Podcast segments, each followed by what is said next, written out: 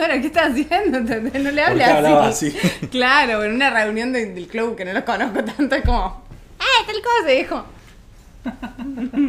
La, la vale, la vale infantil. Sí. sale, sale. Maldito sea. Bien, ¿cómo vamos a hacer esto? Si vos tuvieras que hacerlo, ¿cómo lo harías? Tipo haría eso, como que haría una intro de, che, con Vale siempre charlamos cosas, nada, que nos parecen como interesantes a los dos, entonces la queremos documentar. ¡Ey! Bueno, estamos acá con Vale, que decías Hola. recién.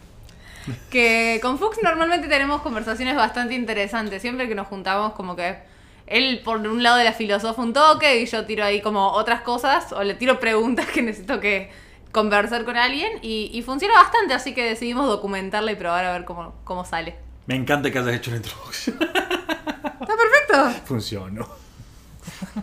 Es todo un plan, ¿ves? Esto pasa todos los días. Cada vez que me junto. Vale, si tuvieras que contarle a alguien quién sos, en pocas oraciones, pocas palabras. Sí, re simple igual. Eh, bueno, soy Vale, trabajo en marketing digital, como que me interesa un poco de todo, me cuesta como definirme por un lado. Y soy como muy iniciadora, como una iniciadora compulsiva. Me encanta la parte de crear, la parte inicial de, de los proyectos donde hay que como empezar a idear cosas, me encanta. Pero me aburro mucho después con el proceso. Entonces es como estoy siempre en ese proceso de intentar generar hábitos o organizarme a largo plazo eh, para como poder ir aumentando y creciendo en ese sentido. Así que en eso andamos. Que me doy cuenta ahora que siempre. Es co- es como que siempre agarrás y siempre sos la persona que tiene la más energía al principio del proyecto. Involucra a la gente, y motiva, e inspira. para que todos se pongan a hacer cosas. Y después ellos me tienen que perseguir a mí porque yo me aburro. Pero estoy trabajando en eso y vengo bastante bien. Este 2020 me ayudó bastante a, a como mejorar ese aspecto, así que estoy como orgullosa. Por eso como que estoy más tranquila y lo puedo decir.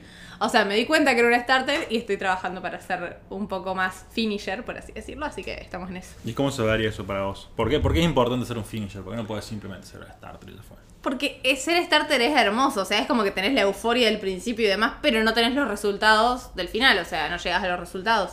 Entonces es como que es una parte igual de importante, ¿no? Como que podés tener muchas ideas, pero si no la accionás, o si la accionás a medias, o si la accionás, no sé, dos meses a full y después eh, queda medio dejada de lado, o, no, si, o si no podés poner el verdadero foco, es como que ahí se pierde un toque, ¿no? ¿Qué, ¿Cuál fue, pienso en voz alta, cuál fue algún proyecto que, que realmente te dolió no haber terminado? Ay, había uno que, que teníamos con dos amigos que era como un coworking bastante... Nada, era otro concepto de coworking que estaba bastante interesante. Eh, y bueno, como que quedó medio ahí, justo uno de nuestros amigos se fue, se fue de intercambio a España. Y igualmente era como que era mucho riesgo de inversión, entonces era como, che, espera, vamos viendo cómo va todo esto. Y todavía nos quedó ahí como pendiente. Pero, porque veía que el equipo era como muy copado para hacer las cosas y la idea estaba muy buena, era como una idea que no, no es como una agencia de marketing digital más como yo hago muchas veces, sino más como una idea diferente. Y esa como que fue la que me quedó ahí en, en el tintero. ¿Hay truenos? ¿Y, qué has aprendido? O sea, porque arrancar es fácil por ahí, porque las ideas fluyen. Y más a nosotros que somos como creativos. sí, pero no para todos, ojo, hay algunos que como que son muy buenos en el proceso y otros, para mí hay cada uno como con talento en una etapa. Creo que nosotros coincidimos en la parte de starters, entonces ahí es como que encontramos y intentamos juntos animarnos a avanzar un poco más en eso. Que incluso está bueno porque el hecho de que vas probando cosas. Me parece que también está bueno el complemento de tener a alguien que te ayude a cerrar las cosas. Cuando merecen ser cerradas y finalizadas. Hay muchas cosas que agarras un libro, lo empezás, che, no está tan bueno. Incluso capaz el, camino de starter te enseña como a decir, bueno, a detectar más rápido después qué cosas sabes que tienen más futuro y qué cosas no. O sea, creo que como que es un camino que a veces cuesta, pero una vez que logras convertirte después en finisher, como que está bueno porque agarras y decís, listo, ya, ya testeé y ya sé cómo resolver en la primera parte si vale la pena o no. Y ahora le dedico para terminarlo, por así decir, el proyecto. Creo que está bueno. ¿Qué pregunta puede ser acá? ¿Qué por dónde puede ir esto? Va- está bueno la- por el lado que va. ¿eh? Mm, Yo estoy, estoy intentando pensar cómo, cómo, puede llegar más. Y tipo como, y ahí ir por el lado de, bueno, ¿y qué acciones crees que hay que tomar como para empezar a convertirse de una cosa a otra, ¿entendés? Onda, tipo, sos muy starter o empezás mucho y acabas poco. Bueno, ¿cuáles son como la- lo que empezaste a hacer para intentar cambiar eso, ¿entendés? Ok, ¿Mm? puede ser. Interesante. Interesante. Suena. O las cosas que no tenés que hacer. También, puede ser los dos. Entonces, ¿qué cosas tenés que hacer? ¿Qué cosas no tenés que hacer? Para empezar y para terminar. Lo que no hay que hacer es tener muchas. O sea, tener más de tres proyectos es una locura. O sea, es como que... Porque muchas veces pasa que como que desde diferentes frentes te vienen como con propuestas que no querés rechazar y hay que aprender a decir que no. Es como un trabajo que a muchos nos lleva bastante trabajo y trabajo interior. Pero eh, esa es una de las cosas, como que no tener tantos proyectos, tratar de meter un poco foco. No hace falta que sea uno, pero que no sean ocho, que sean dos. No tener como todos los frentes abiertos. Claro, no un montón de opciones a ver cuál sale, sino como, bueno, estas son las que más fe le tengo, me enfoco en estas y trato de que alguna de las dos salga en vez de las ocho. A mí me, encanta, como- me- me encanta la productividad, el hecho de que mucha gente como que intenta hacer más, más, más, más, más. Y muchas veces parte de la productividad es hacer menos, menos, menos, menos. O sea, porque la, la forma más rápida de tener más tiempo es dejando de hacer cosas. Hace poco empecé como con ese concepto, o sea, empecé primero en, trabajar el poder estar más tiempo productiva, pero concentrada, porque pasa eso que falta concentración. Y está ese libro de la semana laboral de cuatro horas que te dice esto mismo, ¿no? De como en vez de, en vez de trabajar más, trabaja menos, pero mejor, o sea, más efectivo, más como de impacto, o sea, enfócate en lo que importa. Claro, no estés ocupada, estás... no- o sea, no te mantengas ocupada, te mantenete productiva. Claro. Sí.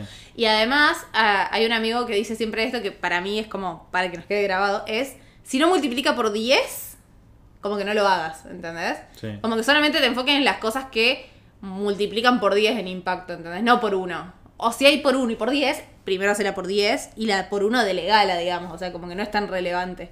Y muchas veces nos es más fácil hacerlas por uno, o sea, porque es como que lo que decía, el hámster como que no tiene que ponerse a trabajar. Entonces, hago las por uno, por uno, por uno, en vez de capaz de dedicarle una hora full a hacer una por 10, que me va a sumar mucho más. Que también implica un cierto pensamiento estratégico de cuáles son las acciones. Es que falta eso, falta que mucha gente como que se pone productiva, pero se quema tanto que no tiene la cabeza para ponerse a pensar, bueno, qué es lo estratégico, qué es lo que conviene. Me incluyo, ¿eh? O sea, me pasa mucho que a veces me quedo más en lo cómodo de hacer y sacar tareas de la to-do list en vez de sacar las más importantes, que es lo que en realidad hay que hacer. Yo también como siempre vi como que hay una gradualidad o hay, la gente tiene como un plan mental de la serie de pasos que hay que hacer, ¿no? Sí. Por ejemplo, emprendedores, freelancers, lo que sea. Como primero tengo que hacer mi perfil para después poder hacer posteos, para después poder llegar a vender un producto, para generar una audiencia, para en algún momento vender un producto. Como que veo que ese con las redes sociales es como el auge, ¿no? Sí. Como hacer tu audiencia para recién poder hacer algo. Sí. Y en realidad, convencionalmente, en, en la historia de la humanidad, no tenías una audiencia, simplemente tenías un producto y salías a vender el producto. Es que hoy en día como que se busca correr menos riesgos, me parece. O sea, como que lo intento, si no consigo la audiencia, es como que ya está. Y no, no ofrezco capaz un producto ni siquiera, ¿entendés? O, no hago stock. Es como medio complicado, pero yo creo que como que invertimos, ahora es al revés, como decís vos. Hay que ver en qué negocios tiene sentido y en qué negocios no. Hay, hay un tipo que sigo que habla mucho de esto, por ejemplo, para consultoría, creo que freelance, que dice, antes de intentar hacer tu marca personal, tenés que estar siendo productivo. Tenés que tener tu cliente el arma. Porque las redes sociales, por ejemplo, es como una estrategia a largo plazo. Entonces, el modo salvataje, el modo tengo que sobrevivir y avanzar, es como, ok, junta tu cartera de clientes y hacerlo a través de email- emails en frío, hacerlo a través de mensajes, hacerlo a través de propuestas. Es que creo que esa es la, primera pata, ¿no? Como agarrar y empezar a ir uno a uno y generar como los primeros clientes. Totalmente. Para mí es como que muchas veces no lo hacemos, ¿eh? Y por como ahí, que esperamos a que el cliente salga de un comentario, de un posteo, de un producto que hicimos. Y es como, una distancia gigante. claro, tenés, tenés que llegar a que alguien te comente, que como que supones que va a ser un desconocido. Es como, no, ¿por qué no tipo le escribís a todos tus amigos ofreciéndole primero, ¿entendés? Eh, Sí. Y como que ellos te van a comprar, algunos por compromiso quizás, y lo suban y te etiqueten y lo vea más gente, pero es como que no lo pensamos así, es verdad. O sea, sí hacemos que nos sigan, pero no los vemos como potenciales clientes a nuestro círculo. Aparte de hacer esa conversión es difícil porque estás esperando pasivamente, estás esperando que la otra persona tome la iniciativa de que te invite a salir, ¿entendés? No funciona, suena bien, no funciona. No, no funciona. O funciona, tipo, pero con mucho tiempo y, y en el camino te pinchaste. Si sos starter como yo, en el camino te, te rendiste con el proyecto. Y alguna forma pienso de que pensar el 10X y hacer estas, 10 estas cosas, porque ca- podrías caer ¿no? en el hecho de decir, bueno, voy a hacer eh, la acción de impacto que voy a hacer un super video con una mega hiperproducción. por 10. Sí. ¿Viste? En vez de la publicación. Y es como. En realidad, capaz que tenés que ver cuál es el paso estratégico que te acerque más a tu objetivo, teniendo en claro cuál es tu primer objetivo. Es que, ay, acá me meto como en, en teoría profunda, pero no importa. Eh, están como lo- los OKRs, que son estos objetivos y resultados clave, que son como muy bajados a la acción y que están, para mí están buenos y yo me inspiro mucho en ellos, ya sea poniéndolos totalmente en práctica o no, más o menos, un híbrido. Pero es esto de decir, che, pongo como objetivos tres cosas que son como las tres cosas que quiero lograr en los próximos tres meses. Entonces no es como que me pateo un año, ni tampoco agarro y digo en un mes, porque sé que hay cosas que tardan más. Entonces es como estas tres cosas en tres meses. Y en base a eso es mucho más fácil como enfocar, porque es lo estratégico. Todo lo estratégico va orientado ahí. Y Yo aparte- creo que es como un sistema útil. Es como que hacer ingeniería inversa, porque decir, bueno, quiero llegar hasta acá, a partir de este punto empiezo a construir para atrás y esto es lo que tengo que estar haciendo. Tal cual. Incluso es como que vos agarrás y decís, esto de los OKRs, la parte de resultados clave, lo bueno es como eso, vos no pones tipo como una meta, onda, hacer tal cosa, sino como que pones el resultado. Yo quiero tener tantos clientes. Si tengo que hacer una o diez de esas cosas, no importa, lo importante es el resultado. Entonces te permite que como que no digas, ay, lo hice pero no funcionó, sino como que cambia todas las acciones que necesites hasta que funcione, hasta que tengas el resultado. Y hoy en día, ¿qué fue, ¿cuál fue la más. ¿Cuál fue el impacto más grande que tuviste generando, trabajando con esa metodología? Trabajando con OKRs, Sí. O de que te empezaste a organizar, ¿no? De que empezaste. Eh, me pasó que, por un lado, pude como ampliar y dedicarme tiempo a mí. Que antes no podía y pude priorizar más, como en, qué reuniones podrían ser un mail, qué reuniones podrían ser un mensaje, como limpiar un toque la agenda y poder dedicarme capaz a, a mí, que es como algo que muchos dejamos de lado y que creemos que ser productivo implica darlo todo y olvidarte de, no sé, de tener una hora para vos, de poder leer, de poder eh, ejercitarte, de poder hacer lo que quieras, digamos. Eso es como para mí mi mayor logro, como el lograr llegar con todo lo más posible. O sea, me falta, pero es como que puedo ir agregando nuevas tareas sin sentirme que estoy como explotada. A mí me pasó que empezar a definir así como por áreas, ponerle, es como que me dio. Empezar a poner, empezar a definir por áreas más globales en, cuanto a mi vida, por ejemplo, qué sé yo, salud, profesión, dinero, y poner objetivos que quizás en el momento no sé cómo hacerlos, pero que tengo fe de que en algún momento voy a encontrar el camino, eso me posibilitó mucho. Cuestiones de trabajo, cuestiones de dinero, cuestiones de relaciones, cuestiones. Porque son como dos momentos separados. En el diseño que decís que esto es lo que quiero hacer y después la implementación lo ves después. Pero tenés en claro como la meta, entonces lo tenés más o menos en la cabeza, ¿sí? Incluso creo que lo de los roles es clave, porque vos agarrás y decís, lo único importante o lo que le tengo que dar prioridad es tipo mi trabajo o mi emprendimiento o lo que sea. Y pasa eso de que te olvidas tipo de la prioridad que sos vos, la prioridad que son tus relaciones, la prioridad, como todo eso y saber que cada cosa invierte, o sea, lleva su tiempo y hay que invertirlo ahí, no es que estás malgastándolo por ponerte una hora para llamar a tus amigos que hace mucho que no hablas. O sea, como que creo que eso es como una parte, un clic interesante para hacer en esto de la productividad. Como que la productividad no es quemarte trabajando 24/7, sino tratar de ir por el otro lado. Yo ahora llegué como al, nivel de...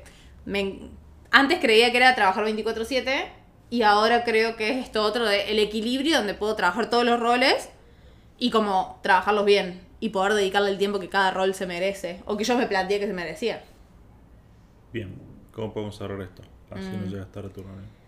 Que, que, que. ah. Hay una frase que me gusta mucho. Hay una pregunta que me gusta mucho. Si vos tuvieras acá en Panamericana, te ponemos Panamericana un cartel gigante. Sí. Esta es la, la pregunta que hace Tim Ferry. Si vos tuvieras en Panamericana un Ay. cartel gigante, ¿qué pondrías ahí? ¿Qué escribirías en ese cartel gigante para que lo vea toda la gente? ¿Qué pasa? Me mataste. Pensalo un cacho. Termina lo que hace. No, mentira.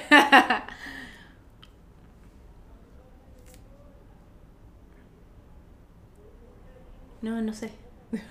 No sé. ¿Qué otra cosa? ¿Qué otra pregunta? Otra, otra. Por favor, no voy a hacer nada inteligente ahí. O sea. Algo en lo que vos creas. Pero tiene que ir de la mano con todo lo que hablamos ahora. Algo tipo. que vos creas. O algo que te has dado cuenta dentro de hacer. ¿eh? Puede ser alguna epifanía que hayas tenido. Déjame pensar.